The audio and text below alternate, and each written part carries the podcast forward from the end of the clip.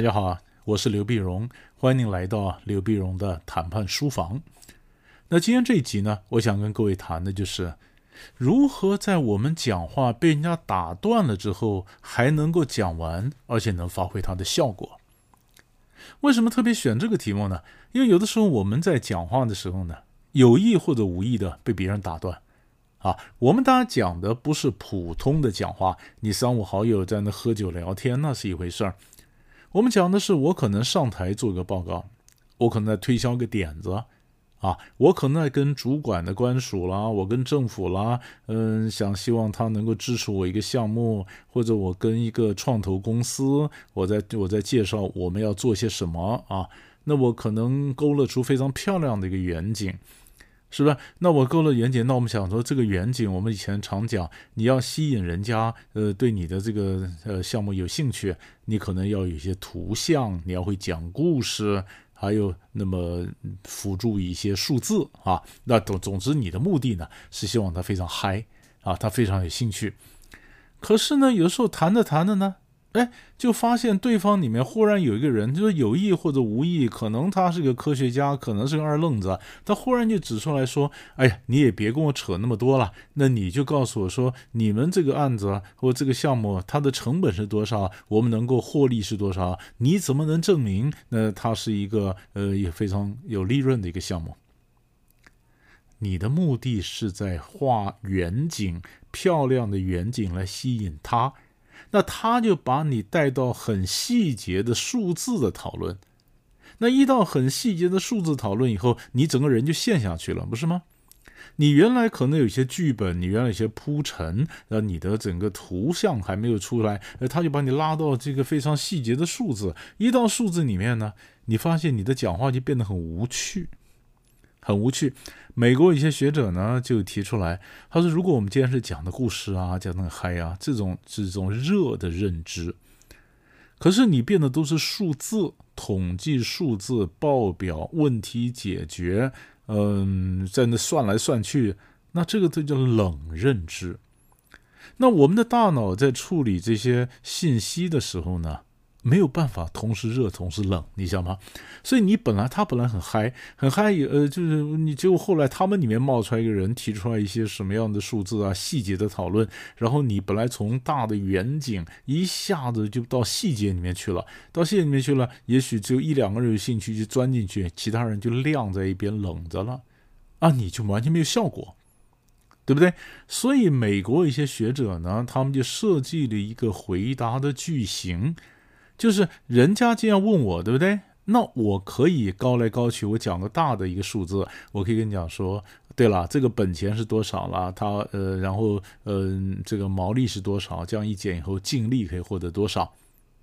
三个数字，对吧？它的支出多少嘛？然后它的毛利多少？它的净利可以多少？营营业额多少？净利多少？对吧？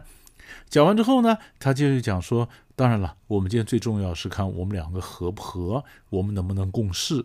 啊，如果后来决定说我们很合，我们能够能够共同成就这个事业的话，那我就再把这细节再跟您报告清楚，它到底数字是怎么算出来的。就是我当然会有一些数字，但是咱们先看合不合。那这学者讲这句话的时候呢，他说这种句型其实是两个意思。第一个意思，第一个意思就是我控制整个讲话的方向和它的节奏。我不会因为你忽然提出来说谈个数字的要求，我一下就被就被就被掉就掉到钻到数字里面去了。不会，我还是讲我原来的 tempo，我原来的一个方向，这是第一个。那第二个呢？我就是透过我的讲话，我告诉你，关系非常重要。我们两个的关系，我们到底合不合？是不是有好多人都等着要跟我合作？我不见得非扒着你不可。是不是我得先看看咱们两个呢？呃，合不合？我也很挑的，我跟谁共事我也很挑的。那如果我们两个能够很合的话呢？哎，后面的细节我就可以告诉你。那不然的话，那就不要花这么多时间了。就是他用的方式呢，一则掌握你的方向，二则维持我们是对等的地位。不是我要卖东西给你，我扒着你，我是要找一个 partner，找个伙伴，共同成就一番事业。那我也不一定非找你，我有很多选择。对吧？那我当时看到一些外国学者提出这样建议的时候呢，我觉得这个这个回答还不错，这回答不错，这回答呢其实是可以给我们做一个参考。那就好像好像我们常常会这样在在在讲话，呃，也许我在 presentation 讲一半讲一半的时候呢，然后对方就好像有点无聊，对方有点无聊看表啊什么的，可能他还有事。那么一些美国学者就建议说，你看，按照我们这种碰到这种情况，可能他在看表的时候，我们会什么反应？赶快讲完嘛，对不对？赶快讲完嘛。可是赶快讲完，你把一些结论就不要了，三句两句并着赶快讲完，赶快讲完之后没效果，他没听进去啊。所以一些美国的一些讲究说服的一些学者就说，碰到这种情形，你说哦。对了，时间快没有，我也没有，我我我也快没时间了，因为下一场呃这个会忙也开始，还有好几个客户等着我们在报告这个项目，希望能跟我们合作啊。那所以大概我也把我刚刚做讲的话呢，我们试着做个小结啊。那如果说我做个小结，那如果您呢，你们觉得还有兴趣，那么你再来打电话给我，我们再约，你知道吧？也就是我不会匆匆忙完讲完。我是告诉你说要讲，我们就给时间充分，我们也讲清楚。那刚刚前面可能因为你的原因，我的原因，反正的时间就没有讲完嘛，对不对？那没有讲完，那我就我就说我们先先先停，好不好？时间也到了，那我也不再多说啊。那如果你觉得讲的有兴趣，你再打电话给我，我走，是不是？那对方可能说，哎呀，那那你再还讲完嘛？讲完之后真有兴趣，好，那我再留一下，就是我随时准备可能要走。那这样子我留下来就变得很值钱，他才会听我讲话。要不然的话，他一打断，或者他装的无聊看表，那我赶快赶快匆匆忙忙讲完，那匆忙讲完就完全没有效果。所以这点也可以值得我们参考。可是还有的时候呢，还有的时候呢，他今天我跟他做 presentation，我在报告的时候呢，他不是说看表没有时间，而是打电话或叫底下的人，呃，叫便当。哎，我们叫便当，哎，我们叫披萨来吃，我们叫什么东西？这也有趣。这个在很多研究跨文化谈判的一些学者就点出来。我们通常跟别人讲话的时候，那那他还没讲完，他就开始说我们叫餐。我们第一个感觉就是我讲的话这么无聊是吧？我讲的话这么无聊啊？哦，你听我的话听听，开始准备要吃吃饭了啊？呃，那那那那那我就不要讲了，那有什么好讲的呢？啊，你可能就觉得好像满腔热血就被熄灭了，是吧？但是研究跨文化的学者就提醒我们，你千万不要这样想，不一定的，因为有些国家的里面呢，他觉得吃饭跟工作是连在一起的。我跟中午吃饭那叫工作餐，你知道吧？工作餐时间到了，该吃午饭了，并不是叫你走。而是说我要叫披萨，我们一边吃披萨一边听你做 presentation，不是我暗示你时间到了，你可以收了，我们要吃饭了，再见，不是这意思。所以你看，各国各国态度不一样，尤其在欧洲，在德国那些国家更是如此。他就那么美国人常讲说，那我们这个呃吃饭跟谈判可不可以同时？美国人讲法就是。吃饭归吃饭，谈判归谈判。那我们现在谈谈不成，中间 break 先吃饭。德国人讲法就是吃饭就叫做工作午餐。我如果不是为了跟你谈判，不是为了为了 business，我才不跟你吃饭呢。既然要跟你吃饭，那当然就是工作。既然吃饭和工作是连在一起，所以吃饭的时候当然可以谈。美国人认为是分开的，不用谈。德国人说当然可以谈。所以你说你讲话是不是被打断呢？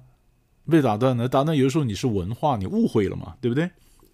那还有一种状况就是，对方真的是我的长官，可能我跟他讲话，那么对方可能真的是长官，或者不是我的长官，是别家公司人，他可能也是倚老卖老，年纪比我大，资格比我老，对不对？所以等我讲话的时候呢，他可能会打断我的话。那我们是后辈嘛？后辈，那别人打断我的话，我们当然非常客气，我们就停下来等他讲。等他讲完之后，我接着前面的话题往下讲，对吧？也就是你打断我以后呢，我讲说，呃，如你你问我意见嘛，我说，那如果我可以的话，我想还是把前面被打断的问题，我们中断的这话题，我把它讲完，这样你比较会看到更清楚的一个图像，对吧？然后讲讲，他又打断，没关系，我等，等他等他讲完之后，我说，呃，我我想还是把前面那个讲完，因为这样子整个事情的来龙去脉才会比较清楚。我哪里被打断的，哪里接起来。我告诉你，我被打断两次，我接起来两次。对方就觉得我蛮固执的，是吧？既然蛮固执的，好了好了好了，那你要讲完就讲完嘛，所以我话才讲得完呢，是不是？那你要晓得，人家让你讲完，你就要有效果呀。那你效果是什么东西啊？这是我们讲说效果很重要，你能够讲完，对吧？当然，最后一点呢，就提醒各位，有时候为什么我们被人家打断，你知道吧？或者说我做 presentation，或者我长官讲什么被人家打断。我们也要自己检讨，因为我们准备东西真的很无聊，很无聊，很无聊。所以我也常跟同学讲说：，你们今天如果到哪里做 presentation，人家给你一个小时，啊，你就一个小时讲完了。你说讲完之后，他还可能给你 Q&A 吗？问问题吗？不会，你就被请出去了。那你总觉得意犹未尽，对不对？可是，所以，所以人家给你三十分，呃，一小时时间呢，我当然就建议各位，你准备一个四十分钟最多了。四十三十分钟，四十分钟，四十分钟最多了。四分钟讲完之后呢，我们剩下了就是开放问答的时间。可是有的时候我们会担心，我开放 Q&A 的时间会不会冷场啊？没人发问啊？我也常担心啊。但是，但是教你一个两个原因，为什么还是要留呢？因为我们大家都做过听众，你会发现有人在讲话的时候呢，听着听着你就睡着了。是不是听着听着睡着了，听着听着睡着了，然后呢，哎，忽然醒了，哎，怎么讲完了？讲完以后开始 Q A 了，哎，你醒了。所以你真正有兴趣的是后面 Q A 的部分，问答的部分。前面人家讲讲半天，你可能睡着了。那你想想看，那我们去做 presentation，我花很多时间，很多重点在前面讲，结果听众都睡着了，那我讲什么？所以我根本就把一些重点当做问答的时候。答出来，你知道吧？有人问我就刚好答，没人问我自问自答。我说，当然你们可能会问到这个问题了啊，但是问题答案是什么什么？我跟你讲，就在后面这段时候，人才会听啊，他才会听啊。所以问答部分，那才是一个重点。所以不要把话讲满，你知道吧？他睡着了，没事，那忽然醒了以后，你在后面后面，你你在讲那个部分比较重要，这样才有效果。所以我大概就跟各位做个整理，就是我们讲话的时候不同的原因啊，可能人家故意，可能他想压我，可能他看不起我，或者什么原因，反正他把他把的话打断了，他打断了。那如果我觉得有必要讲完，那我刚刚就教你好多方法，我们怎么把这些话讲完，然后发挥它应有的效果，这点非常非常重要，你要不要参考一下？那我们下礼拜，下一次再见。